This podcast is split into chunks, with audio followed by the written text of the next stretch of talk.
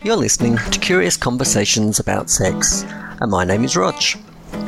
This podcast is brought to you by Curious Creatures, who run a variety of sexuality and self development workshops in Australia. Please bear in mind that not all conversations will be suitable for younger people. Also, bear in mind that while we can discuss general concepts, what we say can't be taken as personal guidance or advice. You're the only person that is an expert on being you. If you've got questions you'd like us to answer, or if you want to find out more about us, look us up at curiouscreatures.biz. B-I-Z. So, with us today, we've got Anne Hunter and Dossie Easton. Uh, maybe uh, Dossie, hello, who are you? Hi, I'm Dossie Easton. I'm co author with Janet Hardy of The Ethical Slut. I am also a therapist in private practice in San Francisco, and um, we've written four other books about um, adventurous sexualities. Fantastic, thank you. Great to have you with us. And Anne, who are you? I'm a polyamory educator and relationships coach specializing in non monogamy. And I also run occasional workshops and um, speaking events and um, other um, avenues of poly education. Fantastic.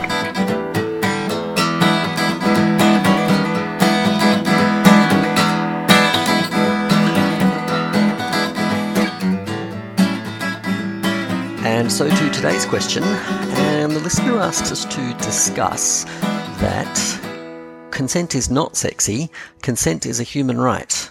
You either have it or you don't. And saying it's sexy confuses the issues. Um, so maybe Dossie, if we could start with you, what are your thoughts on this? Well, I do think consent is sexy. I also think it's a human right. Um, what my experience is is well, there's two pieces of this.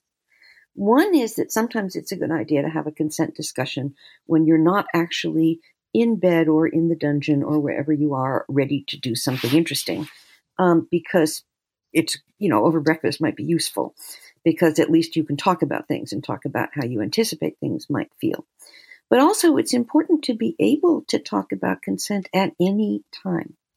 The most useful skill I ever learned in all of this was the skill of using a safe word and stopping. And some people think safe words are cowardly.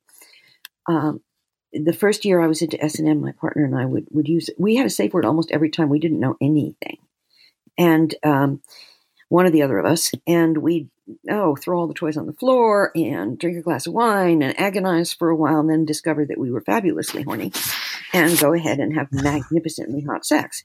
Um, because consent is sexy, because the vulnerability of needing to interrupt a scene actually brought us closer together. And we played together for 11 years, and that held true even at the end of that time when we would play for hours and hours. Um, mm. So to me, the what the person is saying, I think, is that using your words to talk about what you're going to do sexually, what you want and what you don't want, is somehow a boner killer or some such thing. And I don't believe that. I don't agree at all. I think it's really wonderful to talk to people who know how to use their words.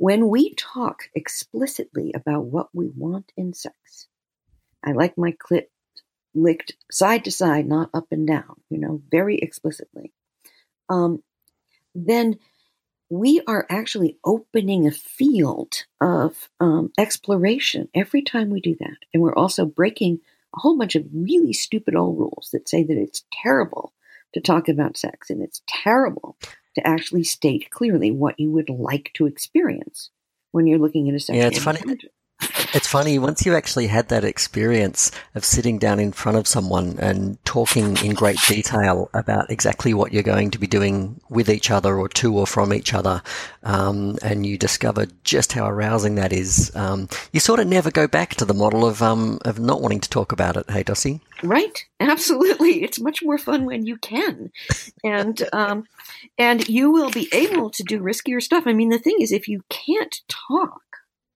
uh, but if you can't use your words when you need to, I mean, body language is great when it works, um, then you are going to have to stay within some level without trying a risk. And if you do, if you if you do that, then you will never grow and change. You have to take some risks to change. And if that means that you try something and you need to use your words and say, "Hey, this isn't working for me," um, then that's just fine. Because if you never do that, then you aren't taking enough risks and you could be having an awful lot more fun. Mm, beautifully said. Um, Anne, what are your thoughts on the question? Consent is not sexy. Consent is a human right. Dot dot dot. Yeah, um, I interpreted the the person slightly differently. Um, I I heard them as saying that um, is, uh, sexy or not sexy isn't the point. Um, consent is vital in any circumstances, um, and consent is a you know vital principle for this person, and I totally affirm that. Um, and that saying that it's uh, saying that it's sexy confuses the issue. I think um, uh, the, the, what I would want to say to that is that part of the reason why we say that is that there is this idea that consent isn't sexy. There is this idea that stopping to check for consent somehow interrupts the flow of stuff, and that makes it not sexy. I've had that conversation with, with, with quite a few people. So um, I think part of the reason why we say consent is sexy is because this is image that it's not in our world. And I completely affirm everything that Dossie said, uh, and that you said, that, that there is, it is really, really arousing checking out what people want and knowing that I'm um, doing something that I know somebody wants me to do. That for me um, is so much more fun than doing something where I'm not entirely sure. Um, and I, you know, I'm a bit anxious about it or, or something like that. Um, I, I think, I, personally for me, getting consent is, is really fun and is really sexy and is really vital. Um, one of the things that I think was implied by the question is that uh, it's straightforward and simple, um, and I you know that that either you, you either have it or you don't, and you know that, and that's really clear. And I think you're right. giggling. I love the giggling. You don't agree? oh no, I agree entirely. I hear I hear where you're going, and I love it. Go. Yeah, yeah, yeah. I don't um, th- think it's always as uh, simple and easy in black and, and white. I think actually learning to get consent from people isn't something we are ever taught. We experience so much non consent as kids. We get shoved into situations we don't want to be in and we get told to do things we don't want to do and stuff like that. So we grow up hearing, you know, learning non consent, learning to just go with things and bully our way into stuff and all of that kind of stuff and not learning consent. So I actually think it's a skill that we need so, we, uh, so, so many people don't even realize we need to learn. But mm. oh my God, it's a fabulous, fabulous, fabulous skill to have. And like, I would like to see people have more skill around asking, checking for consent before uh, having certain conversations about certain things with me. And that's got nothing to do with sex things like, you know, uh, people who have one topic of conversation and that's all they ever talk about. And sometimes I would really like if they checked in first to see if that was um, an okay thing to talk about. Um, there's a whole range of things in in the world where I think we could do with more consent, not just in sex. Yes, or like, uh, w- would you consent to a uh, relationship conversation at now or whatever? Um, love your point. Um, I um, I feel like I, I, understand why the concepts jar a little bit because I know that um, amongst my community and the way I talk about consent, it's often a very happy, fluffy, arousing, smiling kind of a thing. And if one has been on the receiving end of a substantial consent violation, mm. uh, it's a very serious situation. Yes. So I I can imagine why that jars. I imagine it feels that um, the um, consent is sexy kind of approach is almost watering down the impact of saying there has been a consent violation um, and it is not mm. a funny, fluffy situation. So I, I, get the discord, but at the same mm. time, um, I guess my thoughts, I went on, on, a, on a different path altogether. Um, I'm, I'm, thinking about this as a sexuality educator and more specifically for me as a change agent. Um, so most of my work is I'm on a mission to change how the world does consent and does communication. Mm. And for me, there's no point in preaching to the converted. Uh, frankly, I'm interested in the very hard to get market of people who aren't currently doing consent very well. And so for me, as an educator, it comes down to a question of approaches. And one approach feels like it's sort of hitting people over the head with a big consent stick and shaming them for how they're currently behaving. Mm. Um, it assumes that they have bad intentions and no desire to improve themselves um, uh, beyond that. And it does a great, I think that model does a really great job of articulating exactly what consent failures look like and just how prevalent they are, except that very few of the target audience are actually listening. So the other approach um, sort of assumes that people's sexuality and desires are welcome uh, and, and frames consent as a, as a way for them to be getting much more of what they want to a level that they previously hadn't imagined was possible.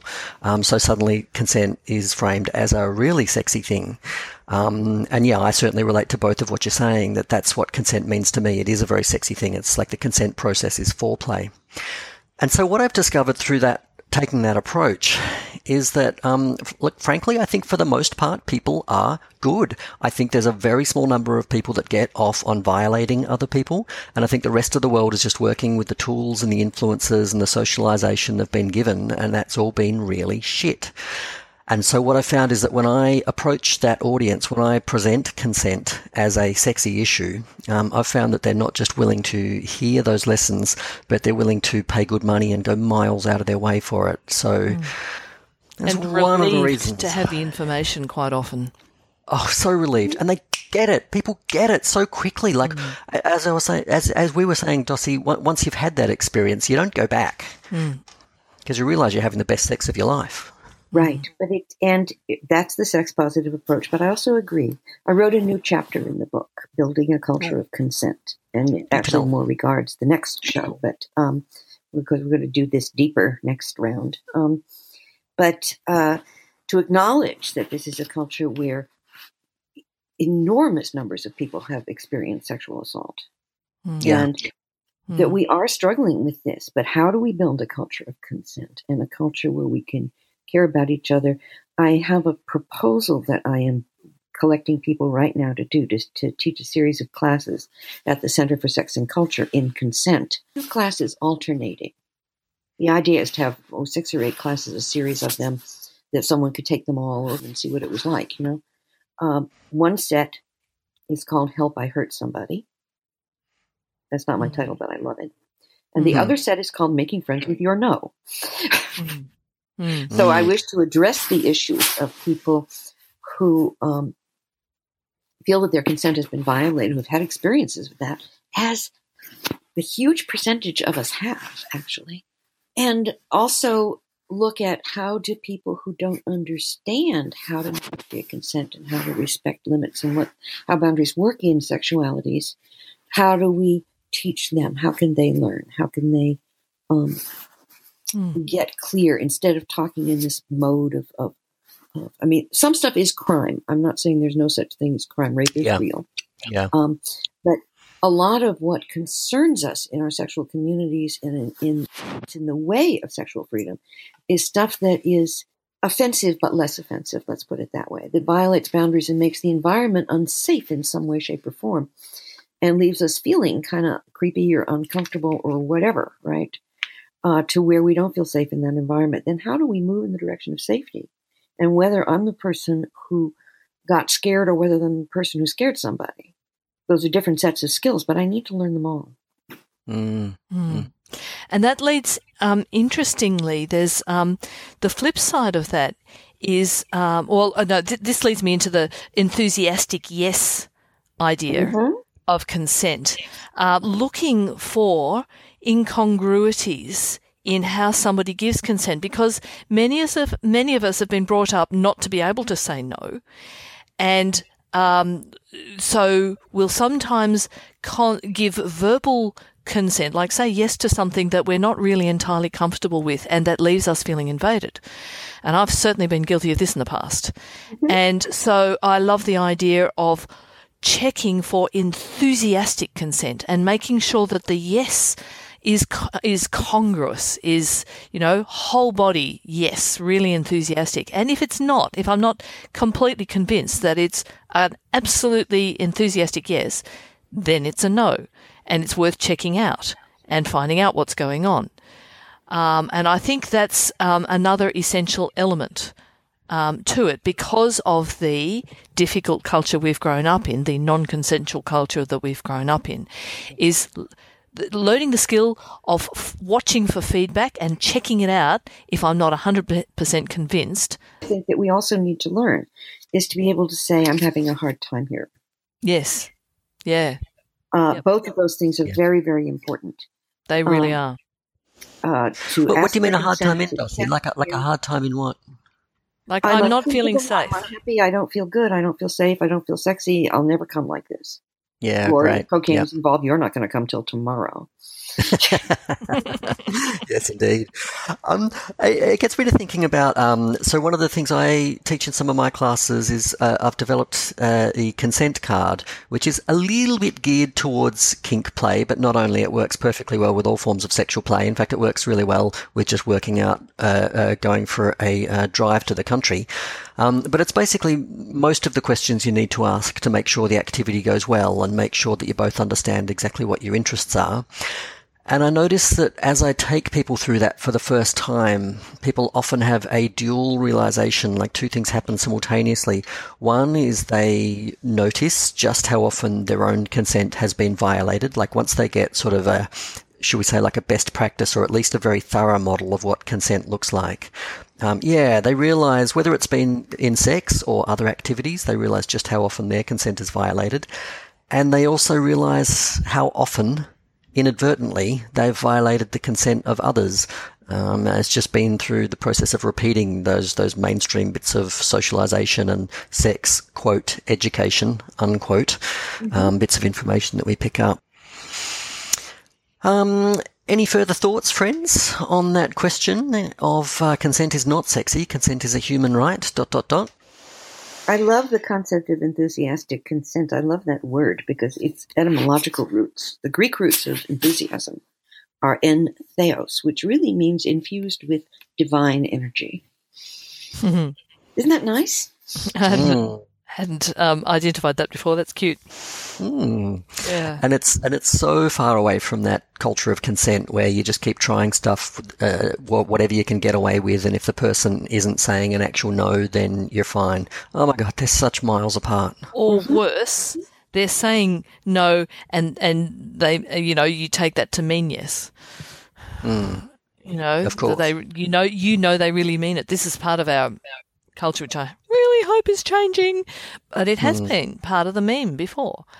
Mm. Uh, there have been some really good. I was thinking when you were talking before, Rog, there was, have been some really good articles uh, coming out from men about their own the number of times they have broken consent without realizing and thinking they were doing all the right stuff. And I remember one of yeah. them particularly that said, you know, just take any Harrison Ford film anywhere. Oh yeah. And it yeah. is just, you know, full of rapey culture. Um, yeah. I think uh, so. It's I, still very prevalent in our world. Oh, it's absolutely everywhere. Um, for transparency, when I was talking before, that process, that dual process that I see happening, I see it happening in um, men, women, and non-binary folks alike. It's oh, yes. kind of it's kind yes. of freaky how, how prevalent both sides of it are. But yeah, so many films are just so chock a block full of the worst consent. And in the absence of sex education in schools, that's where we get our information from. That's where I got my information from as a mm. teenager. Mm. Uh, it just makes me want to vomit in my own m- mouth. Sorry, friends, I've gotten off on a little bit of a passionate tangent there. Mm. yeah. Um, perhaps uh, if there's no final points, we'll uh, we'll leave it there. Dossie Anne, anything lastly to say? Mm, just that consent is vital and fabulous and sexy and a, and a human right and all of the above. Yes. And thank you to the listener for asking it. And also, Dossie mm, and you two yeah. in particular, you're doing such amazing stuff around consent in the world and shifting the paradigm. So thank you for what you're doing in the world and thank you for what you've uh, brought to it today. Right back at you, Rog. Thank you, Rog. And uh, I would like to hear a little more about the two of you. Uh, perhaps, uh, Dossie, let's start with you. Uh, can you tell us a little more about uh, what you do and uh, how people can contact you? Well, people can find me at my website, which is the same as my author name, DossieEaston.com. So if you look up Dossie Easton, or if you can't remember my name, if you look up Ethical Slut, which you can probably remember, you will find me, and um, you can find my website. Um, I have been a conscious slut since 1969. I took a vow of non monogamy then, permanently, and I have never broken that vow. And I'm so happy to see us in a world where sexuality is so much more out in the open than it was when I was young. It makes me happy. Nice. And Anne, can you tell us a little more about yourself and where people can find you? Yep. Uh, I so as I said, I'm a relationships coach, and the best website is your relationship toolbelt, all one word, dot com. Um, you can find me there, and I do coaching and speaking and workshops and a bunch of things around ethical non-monogamy. Fabulous. And you've been listening to Curious Conversations About Sex, brought to you by Curious Creatures.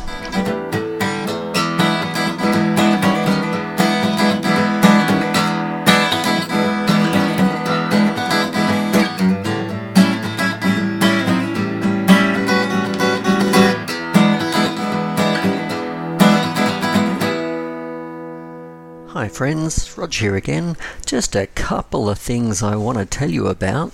Um, if you like the sounds of what we're talking about tonight, um, there's two things you're going to be very interested in. One is the consent cards, and the other is workshops.